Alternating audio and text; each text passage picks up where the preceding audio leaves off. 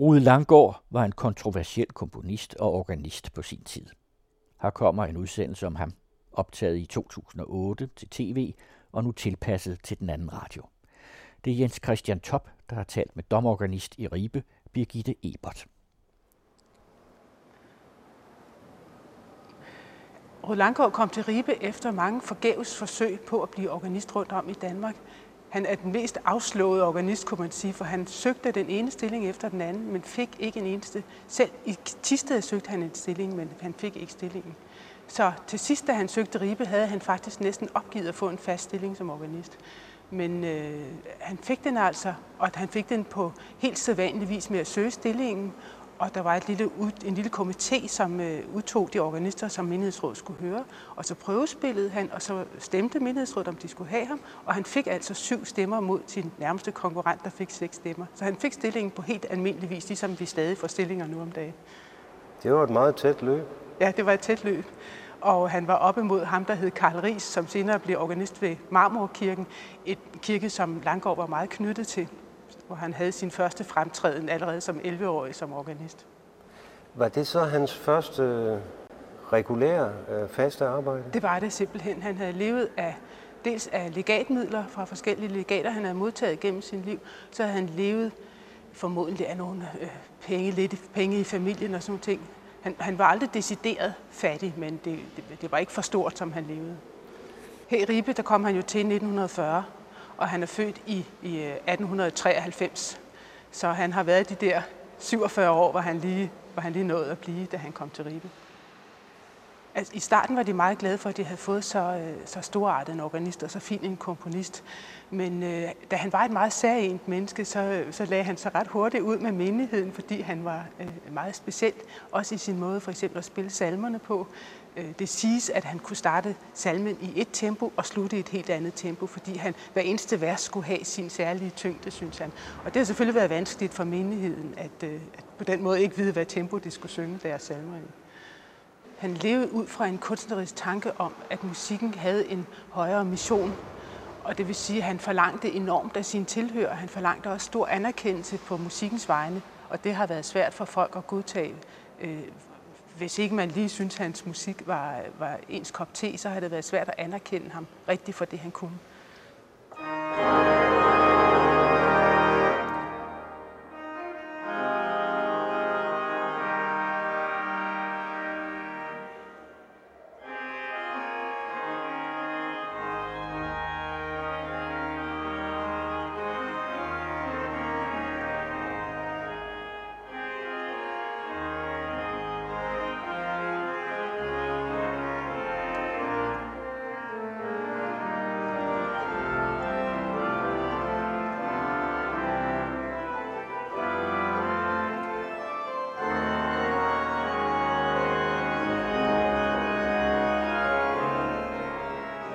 skrevet en masse orgelværker, øh, ret lang produktion af orgelværker. Og så har han jo desforuden skrevet 16 symfonier og en opera og en masse sange med, med klaver og sangstemme, og også nogle korværker. I hans tid øh, har det måske været øh, endnu mere stramt, end det er nu, hvor vi har, hvor vi har sådan mange forskellige genrer efterhånden repræsenteret i kirkemusikken. I hans tid har man, øh, har man gerne vil have sådan en, en jævn romantisk øh, musik, øh, forudsigelig og en, som ikke støtte for meget an.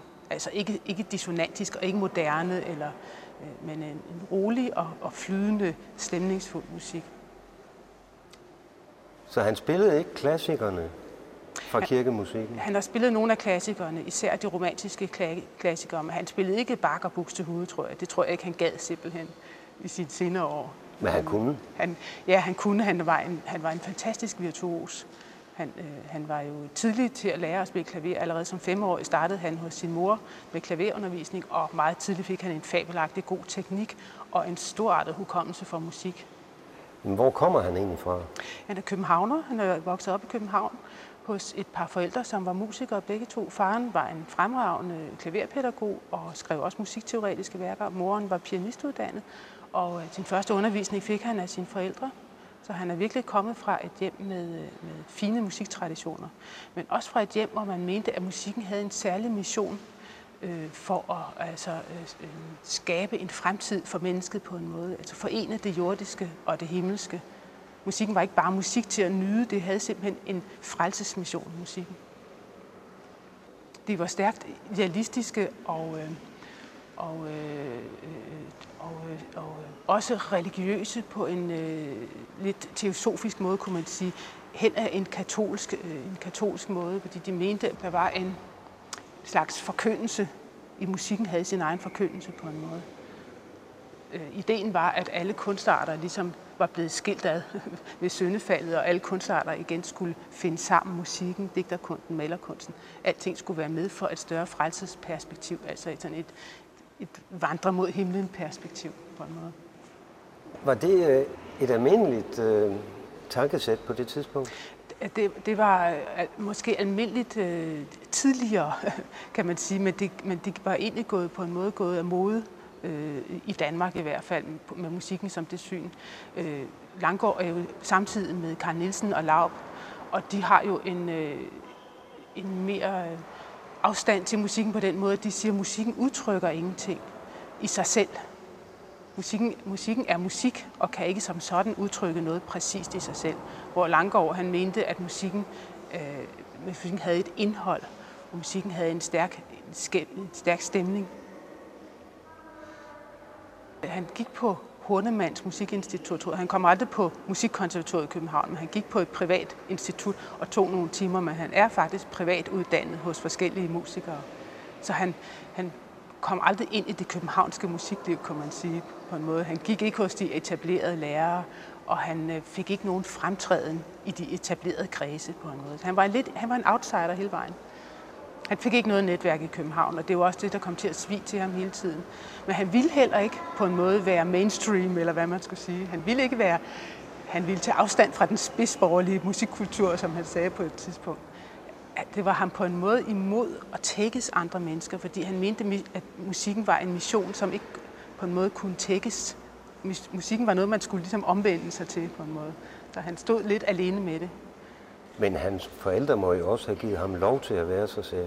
Forældrene opdragede ham til at være en frelser, en musikfrelser simpelthen. Han var jo enebarn, og han var jo vidunderbarn. Han var meget tidligt ude med alle sine færdigheder. Startede på sin første symfoni, da han var blevet konfirmeret, og gjorde den færdig som 17-18-årig. Øh, en stor symfoni på over en time, som er fantastisk instrumenteret med meget, meget fine ting i, som han fik uafført i Berlin. Han var meget tidligt ude, og samtidig med, at han så gik med de der forældre, som øh, øh, altså på en måde fyldte ham med alt muligt snak om, hvor storartet han var, og hvor forfærdelige alle de andre var. Det har været ret slemt for ham, tror jeg. Han var jo inspireret af billedkunst blandt andet. Han var meget inspireret af digtekunst. Han bruger jo mange, øh, mange tekster til sine sange. Han har skrevet over 200 sange i løbet af et meget kort tidsrum. Og der, bruger han jo, der går han jo ind i teksten, som han finder hos de forskellige digtere, han tager op. Og det har han været meget stærkt inspireret af. Han var også inspireret af andre komponister. Øhm, dels var han inspireret af Wagner, han var inspireret af Strauss og Schumann. Det kan man høre i hans musik, alle de ting. Han har mange inspirationer. Og han var også, selvom han øh, hele livet afskyede Carl Nielsen, så var han faktisk også stærkt inspireret af Carl Nielsen. Især omkring 1916, hvor Carl Nielsen fik uafført sin fjerde symfoni, det udslukkelige, som Langgaard både var fascineret af og frastødt af. Hvor, hvorfor foragtede han Karl Nielsen? Han foragtede Karl Nielsen, fordi at øh, Danmark øh, har haft et musikliv, og jeg ved ikke, om det har det stadigvæk, men hvor nogle få får lov at bestemme, hvordan alle ligesom skal tænke og gøre. Øh, øh, Langgaard elskede Gade, som øh, han var øh, langt ude i familien med, og han elskede øh, gamle Hartmann også. Og da de ligesom forsvandt øh, fra billedet, så blev der plads til en Karl Nielsen. Men så var det Karl Nielsen, der blev enerådende på en måde, så, lang, så Langgaard ikke syntes, der var plads til andre. Han syntes, at alting i dansk musikliv stank af Karl Nielsen langt væk, fordi Karl Nielsen fik alt for stor betydning. Så man kan sige, at det var meget subjektivt. Det var ikke så savligt, hans modstand. Men det var, øh, på en måde var det savlet ud fra de præmisser, han så musikken som, at, at musikken netop var så fuld af udtryk, og musikken netop talte så meget, og musikken skulle frelse.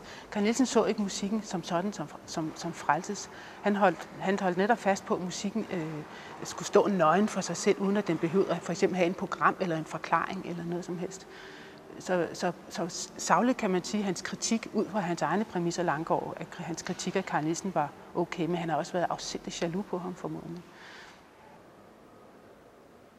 Der er et billede fra 1951, hvor Rud Langgaard står her henne i hjørnet, kan man se, og så står han jo faktisk lige over, op ud af for indgangsportalen ind til Domkirken. Og det er jo ærgerivalen øh, Nielsen, øh, Nielsens kone, Anne-Marie Carnissen, Nielsen, som også har udsmykket den her dør til Domkirken. Hun har udsmykket alle tre af de store indgangsdøre. Og her har vi simpelthen datteren Irmelin som dørhåndtag, som brækker hovedet om på en draglignende figur. Og her har vi datteren Anne-Marie, som er en af øh, evangelistsymbolerne. Så det har været tæt på Carnissen-familien her, den domkirke, hvor Langgaard har færdedes dagligt.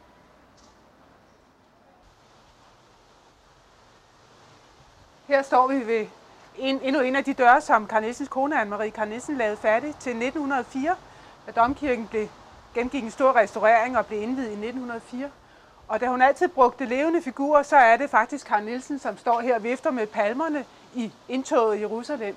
Der er flere andre skikkelser fra øh, omgangskredsen hos Anne-Marie øh, øh og, og Karl Nielsen. Men øh, Karl Nielsen står deroppe, og så er der nogle af børnene og nogle andre af deres bekendte. Det nærmeste, man kan komme en, en isme og sætte på Langgaard, det er symbolismen, øh, som vi ser det hos de forskellige øh, øh, billedkunstnere, for eksempel Willumsen eller øh, den store oppe fra Nordsjælland, øh, Tegner, hans museum der. Tegners Museum og, og Langgaards Musikpas øh, supplerer hinanden fantastisk godt. Der er noget ved lidt bastante, urørlige figurer, som Langgaard også har. Han har nogle lidt statiske figurer, som han gentager, hvor man tænker, hvorfor skal den figur gentages tre gange? Eller pludselig ligger der en, en statisk klangmasse, hvor der så bliver afbrudt af en anden blok. Så, så symbolisme er det, som, øh, som træffer ham bedst, tror jeg. Men, men det er ikke et bevidst valg? Jeg ved ikke, hvor meget han har tænkt på, at han selv var symbolist. Han han har, hans musik falder i nogle perioder, hvor han har været... Øh, altså dels var han jo meget ung i starten og var senromantisk, og så kommer der en periode, hvor han er meget mere eksperimenterende efter farens død. Ligesom om, at faren har haft lidt en klam hånd over ham, og efter faren er død, så eksperimenterer han med mange ting. Han går også lidt væk fra sit, øh, kan man sige, himmelske program for musikken, men tager sådan lidt mere nøgtern på, på, på musikken. Så fra omkring 24 kommer der en meget tilbageskuende periode, hvor man næsten ikke kan skænde ham fra den musik, øh, Nils V. Gade for eksempel lavede. Og de senere år her i, i Ribe kommer der en gal periode, kunne man sige, hvor han har opgivet at få sine ting komponeret, og hvor han bare altså, sprøjter musik ud, som øh, er både vanvittig og genial. Meget af det, han skriver ned, omarbejder han en milliard gange, men han skriver utrolig meget ned. Det er avantgardistisk noget af det, øh, og noget af det er tilbageskuende. Han er sådan en mærkelig blanding af mange ting. Så det vil sige, at der er noget af det, der slet ikke er musikalsk?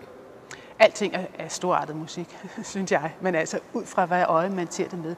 Da det er meget forskellig musik, så kan det være, at det er derfor, det er svært. Det har været svært for os at kapere musikken indtil nu. Fordi nogle gange kan man se, når man hører en Brahms-symfoni, så tænker man, nej, det er nok Brahms. Eller når man hører en Mozart, tænker man, i, det er nok Mozart. Når man hører Langgaard i nogle af perioderne, så tænker man, i, det er nok Schumann, eller det er nok Wagner, eller der har vi lidt Strauss, og så kommer der lidt Grieg der. Øh, han kan godt, øh, han kan virke som et plagiat i sin måde at sætte tingene på, men det er alligevel umiskendeligt Langgaard, hvis man gider at, at gøre sig ulejligheden med at lytte på det. Er han kommet til ære og værdighed i dag? Mere, vil jeg sige, mere end tidligere. Altså, øh, før Konstance døde der i 69, oplevede hun, at der kom en lidt en langgård renaissance med hendes mands musik, og det har været rigtig dejligt for hende. Øh, men øh, nu har Radiosymfoniorkestret indspillet alle 16 symfonier, og man er ved at udgive det på noder, og der er kommet meget af kammermusikken.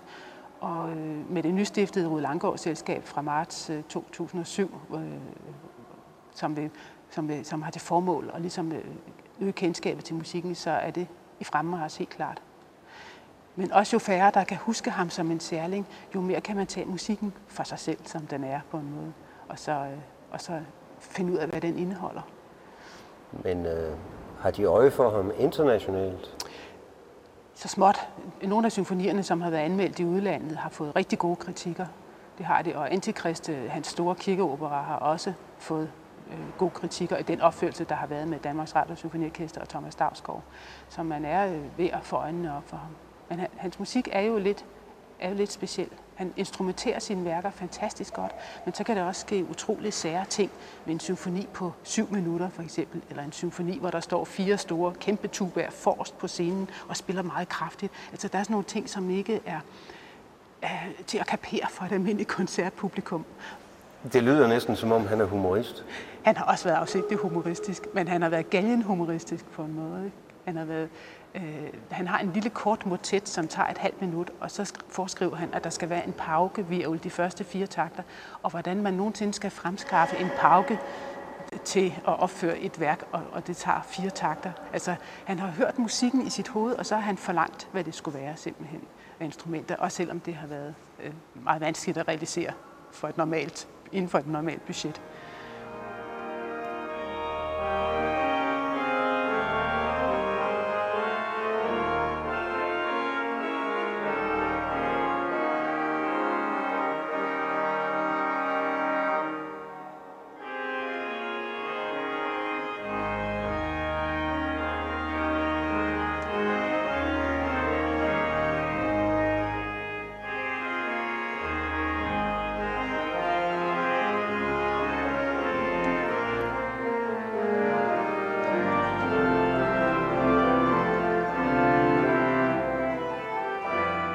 Altså musikken havde han for øje hele tiden, simpelthen. Han havde kunsten for øje hele tiden.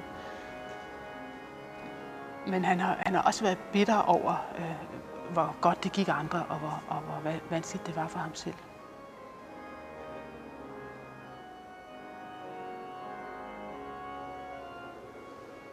På et tidspunkt havde han skrevet musik til et stykke, der blev opført på det kongelige teater.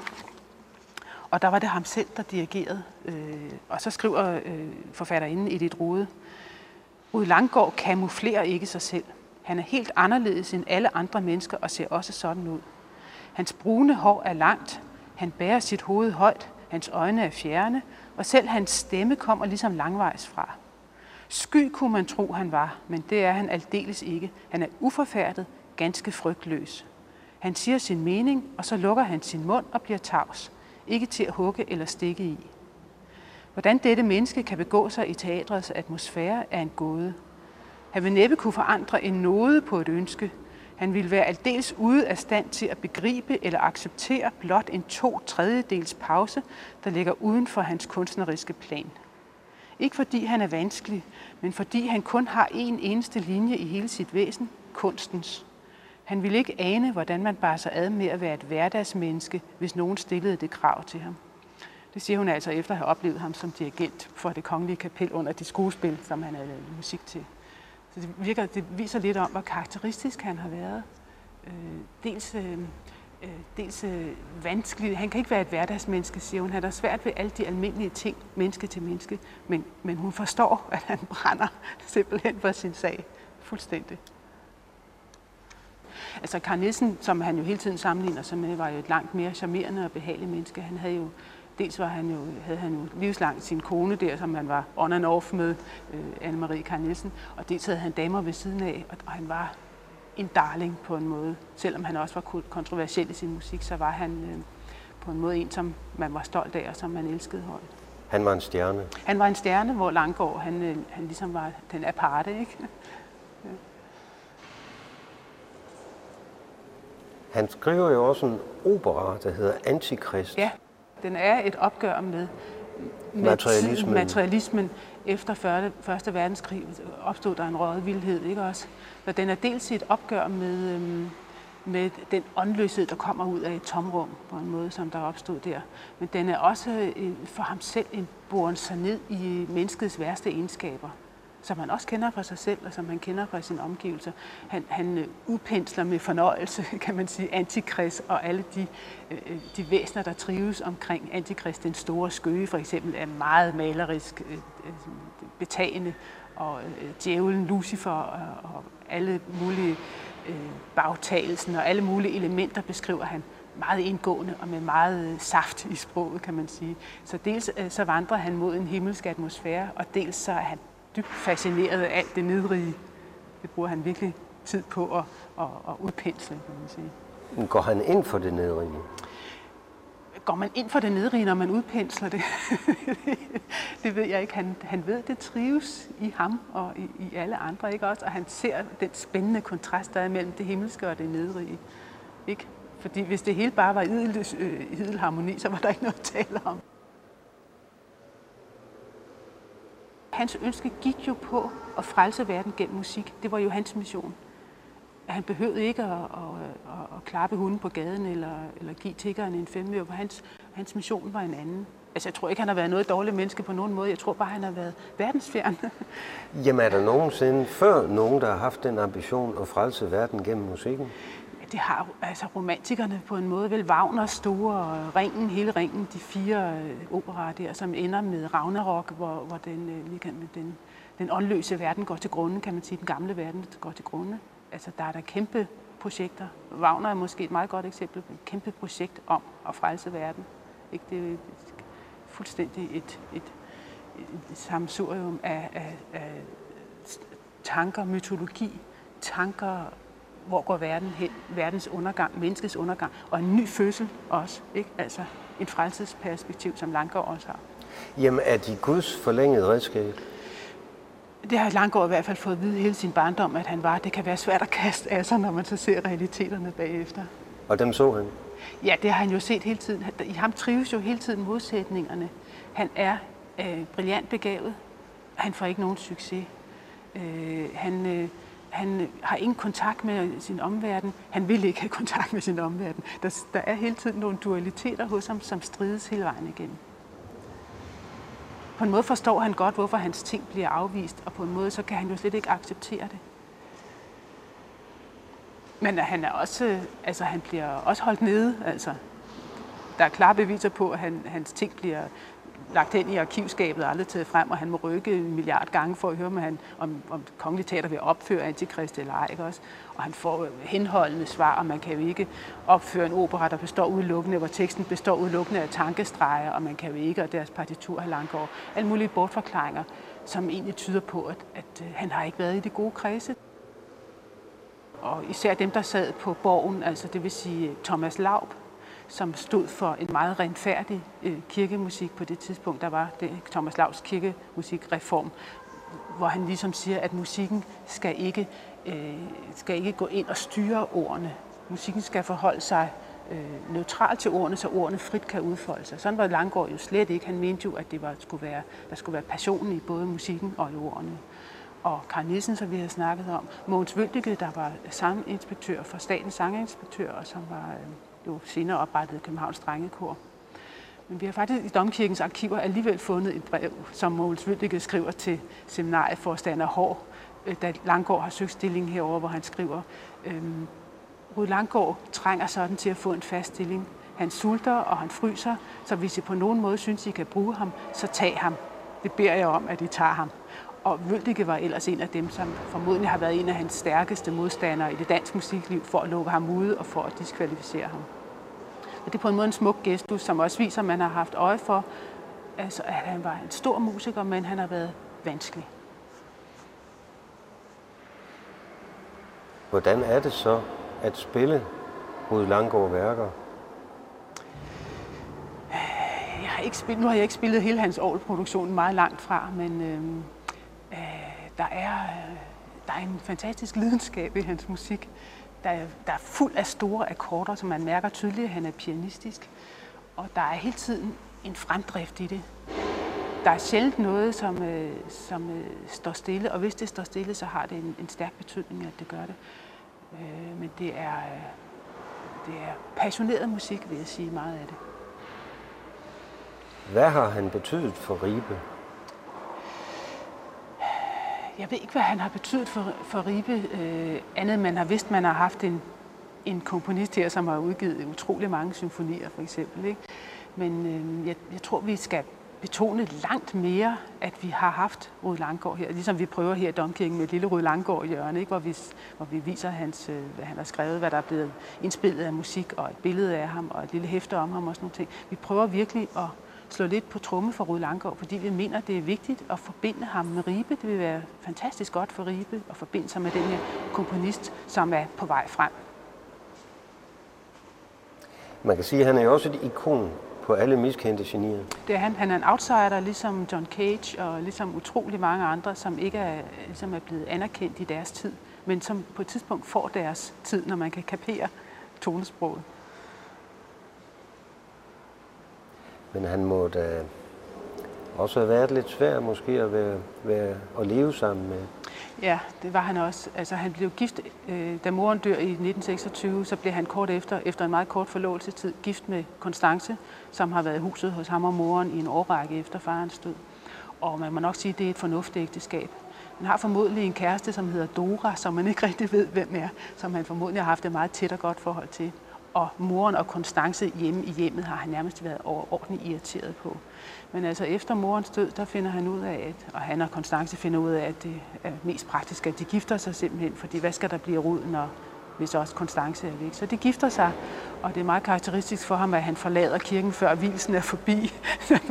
Lidt uhørt, kunne man sige, om sin egen hvilse, men det er sådan en protest stadigvæk mod, mod øh, altså at han ligesom er kommet ind i noget, som, øh, som øh, måske ikke som han måske føler er lidt tvang. Men det er nødvendigt, at der er nogen, der, der tager sig af ham faktisk, fordi han netop har et problem med at omgås andre mennesker. Så man kan måske kalde ham asocial? Han var asocial, men han, øh, men han, han vidste ikke bedre på en måde. Han vidste ikke, hvordan han skriver et brev til en fætter. Jeg ved ikke, hvordan jeg skal komme ind ad døren og sætte mig på en stol. Altså, han vidste ikke, hvordan han skulle gebære sig sammen med andre mennesker. Og der havde han en fantastisk støtte i Konstance der, som kunne se geniet i ham, og som hele tiden stod ved hans side, hjalp ham, renskrev hans manuskripter, altså tog sig af ham hele vejen igennem. Hun stod simpelthen fantastisk ved hans side, uden at øh, de fik ikke nogen børn, og, og, og han siger selv, at deres ægteskab ikke er fuldbyrdet. Så hun har været en slags husbestyrer inden for ham, og så har hun simpelthen altså levet for den mand fuldstændig, hvad jo er meget smukt faktisk. Blev hun her i Ribe til sin død? Hun blev her i fem år efter, og så døde hun først i, altså Langgaard dør i 52, og så flytter hun øh, 5-6 år efter, og så lever hun i København til, til 1969. Så man, man kan forstå, at han havde jo ikke en chance for at pleje sine egne interesser ved at gå til receptioner og den slags. Nej, nej, det han, har han, slet ikke, ikke. han har ikke networket, som, som vi gør nu om dagen. Han har haft øh, gode kontakter i, i en overgang i Tyskland, og også lidt i, i de øvrige nordiske lande. Men han slog aldrig igennem nogen steder. Han spillede ikke de etablerede steder. Så spillede han i KFM-foreningen et eller andet sted i en by. Men han spillede ikke i de, de store koncertsal, undtagen når han selv ligesom lejede salen til at gøre det. Så han har ikke, øhm, altså hans karriere har ikke været øh, lige ud af landevejen, kunne man sige, fordi han opgav at blive koncertpianist, hvad han måske godt kunne have blevet, fordi så ville han hellere spille orgel, og så ville han hellere komponere. Øh, så han har ligesom øh, hele tiden gået en anden vej. Men det må jo egentlig også være et problem at kunne så mange ting. Ja. Fordi du siger, at han kan dirigere, han kan komponere, ja. han kan du spille klaver fantastisk godt. Være solist. Vidunderligt orgel, ja. ja. Ja, han har, været, han har virkelig været en, en musiker af karat. Det har han, og det har måske også været, været svært for ham øh, at finde ud af, hvad, hvad, hvad var den lige vej for ham. Han var heller ikke interesseret i den lige vej. Altså, han var ikke interesseret i at blive en fætteret øh, øh, pianist, som kom ind og bukkede en koncertsal, satte sig og spillede og bukkede og gik ud igen. Han vidste knap nok, hvordan han skulle øh, komme ind og sætte sig. Han har været han har været generet og akavet i den koncertsituation, som jo har visse koder, man skal overholde.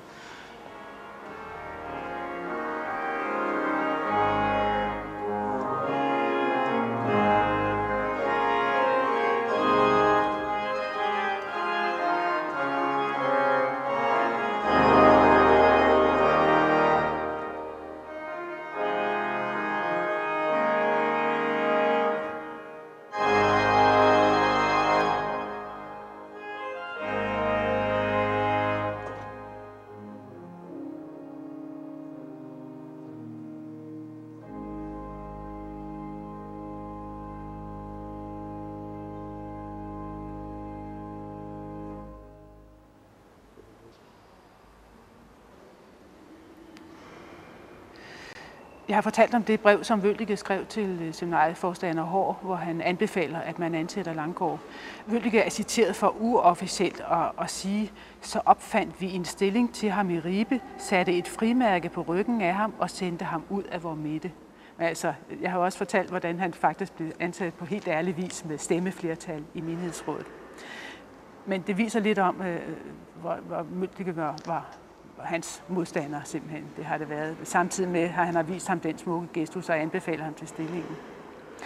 Der er utrolig mange historier her fra Domkirken om, hvordan øh, Langgaard tædede sig. Han påstod sig at have taget sikringer ud, så man ikke kunne bruge året, så en anden organist ikke kunne bruge året. Han påstod sig at have blokeret trappen op til året, som er meget smal, øh, så en anden organist ikke kunne komme op til det. Og øh, øh, navnlig så var han øh, hele tiden meget ked af, at han fik mindre i løn end de andre domkirker. Og det blev altså ikke bedre i hans tid. Og det blev heller ikke bedre, fordi han havde så svært ting, som han havde. Så har øh, Majbo og Ribe domkirker lå dårligere lønnet end de andre domkirker. Og det har jo også været en bed for ham. Nu har han endelig fået en ordentlig stilling, og så kunne han se, at tilsvarende øh, kirker fik mere i løn. Det har været lidt surt for ham. Dels var han jo, følte han sig jo lidt forvist til Ribe, og dels følte han, øh, at, at, øh, at han var glad for at være ved domkirken. Han var glad for Aarhus. Og han havde meget stor selvfølelse. Han skulle nok selv kritisere, hvis der skulle kritiseres. Andre skulle i hvert fald ikke kritisere ham. Så på et tidspunkt har naboorganisten øh, øh, kritiseret ham for, at han kun havde damekur på påskedag. Det var altid vanskeligt for ham, eller især det senere år, var det vanskeligt for ham at finde mandlige sangere til koret. Øh, tror, han var lidt for, for temperamentsfuld til måske også, at det blev hængende.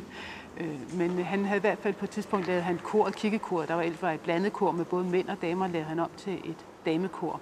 Og så har han altså hørt, at der er blevet kritiseret ude i byen, at han har, øh, kun har haft damer på påskedag. Og så svarer han altså til den person, der har kritiseret ham. Jeg har hørt, at mit kor påskedag betegnes som mangelfuldt, fordi det hovedsageligt er damekor. Hvis de er med til at udbrede den slags provincielle meningsløsheder, skal jeg oplyse, at der findes masser af navnkundige værker for damekor alene. Påskedag var ikke mangelfuld, men godt, rent og sikkert, og jeg frakender mig på det bestemteste en gang for alle deres evindelige kvævleren over koret og mit orgelspil, helt hen i det blå. Da jeg i sin tid dirigerede af kapellakoret fra det Kongelige Danske Musikkonservatorium, lød det redsomt, men det beroste i høje toner. Mit nuværende kor lyder meget bedre, og kun provinstankegang kan finde på at nedsable det. Man kan høre, at han river fra sig, hvis der er kritik af hans måde at køre stillingen på her. Ja, man kan da høre, at han kan skrive. Ja, han, han kan, kan da formulere sig. Ja, han kan skrive. Øh, der er masser af gange, hvor han har lagt sig ud med folk. Der er evige avisskriverier om, at nu er det for galt med den domorganist. Og der er også en, der skriver, at, at i realiteten har domkirken ikke en organist, fordi han tærer sig så vanvittigt på ålbænken, så man ikke kan sige, at han så man ikke kan sige, at han er domkirkens organist. Og det gør han ved at selvfølgelig insistere på sine egne værker, men også fordi han bliver så fornærmet over at være miskendt, at han en, en dag for eksempel skriver, øh, da det ikke har interesse for nogen, at jeg spiller mit nye orgelværk Høsthimmel over Ribe, skal jeg sige, at der ikke er adgang for repenserne i domkirken på det, det tidspunkt. Og det er jo meget provokerende, ikke, at man ikke skulle kunne få lov at gå ind i sin egen kirke for at høre noget musik. Men han tager altså konsekvensen af, at han ikke mener, at folk gider at høre på, hvad han har at spille. Så han siger, så kan I også lade være med at komme. Så er der ingen adgang. Det har været lidt barsk kost. Det er det det selv samme år, som der er i dag, han spillede på? Det er det ikke det samme år faktisk. Han spillede på et år fra 1937, øh, som så blev ombygget i, i 1974 til det Frobenius år, som det er nu. Men man kan sige, at, at øh, facaden, eller altså øh, sådan som året ser ud, er stort set det samme. Og der er også stemmer tilbage fra Langgårds tid, men det er ikke det, der karakteriserer klangen nu. Hans klang var noget andet end den, der er nu. Året er på 50 stemmer nu, ligesom det var øh, på Langgårds tid, men altså klangen er en radikal anden, for klangen nu er faktisk efter de nye idealer, der kom til, også de lavske idealer med en mere renfærdig, barokagtig klang. Så han havde lidt mere øh, atmosfære i sin orgelklang, kan man sige. Men øh, på Langkårds tid var orlet, øh, hvis man ser facaden på orlet nu, de to store pedaltårne ude siden, og det store værk i midten, det hele var bygget sammen til en flade på Langkårds tid. Og så har man altså i 70'erne, da man, øh, da man restaurerede orlet og lavede nyt, så har man skilt orlet ad, så det står, fremstår som et barokorgel, som det gør nu. Men når du fortæller om ham, så kommer jeg næsten til at tænke på øh, den unge H.C. Andersen. Ja, og der var jo, øh, børnene råbte jo faktisk også Hans Christian efter ham, fordi de ligesom ville gøre nær af ham, fordi han var lige så akavet som H.C. Andersen. Og så kaldte jeg ham Herr Langhår. Og jeg har mødt organister, øh, som er organister nu, som er vokset op i Ribe, som øh, må erkende, at, at nogle af dem har været med til at råbe langhår, langhår efter ham. Øh, andre husker faktisk hans spil stadigvæk. Der er nogen, som, som han spil har gjort uslætteligt indtryk på. Den tidligere domorganist i Aarhus, Anders Riber, han kan stadig huske, hvordan Rud Langgaard spillede harmoniseret glade jul juleaften. Og det er fordi, det har gjort et kæmpe indtryk på ham simpelthen.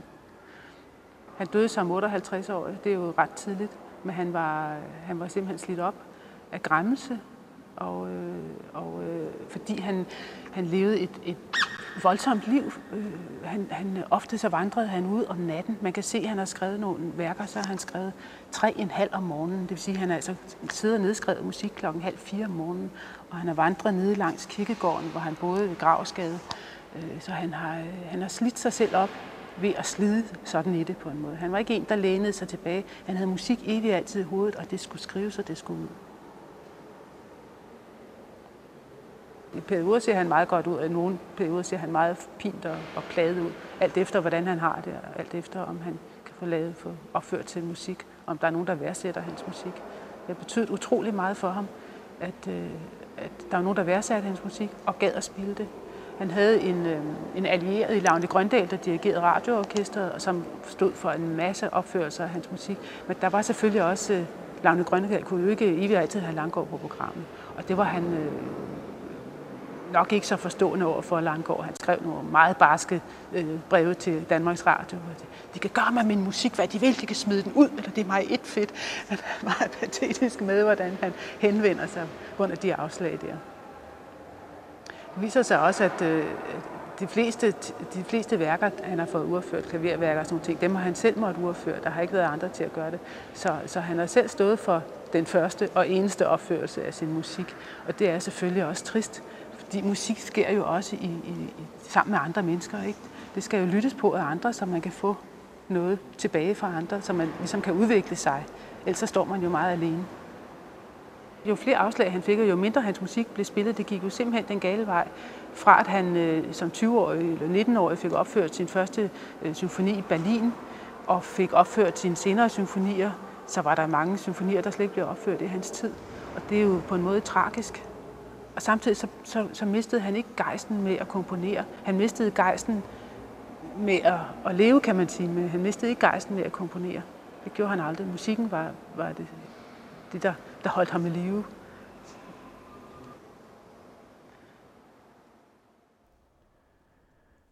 Udsendelsen blev optaget i 2008, men i de forløbende cirka 10 år er der sket en stærk stigning i Langgaard-aktiviteterne. Rode Langgaard Selskabet står i 2019 for den 10. Rode Langgaard Festival i Ribe med fire dages koncerter, foredrag, film med mere omkring den 1. september. En lang række Langgaard-indspilninger har både høstet gode anmeldelser og priser nationalt og internationalt, og orkestre i Tyskland, Østrig, Storbritannien og Sydkorea har vægtige Langgaard-værker på programmet. Jens Christian Top havde mødt domorganist Birgitte Ebert, der spillede brudstykker af Rude Langgaards Forbarm dig på orglet i Ribe Domkirke.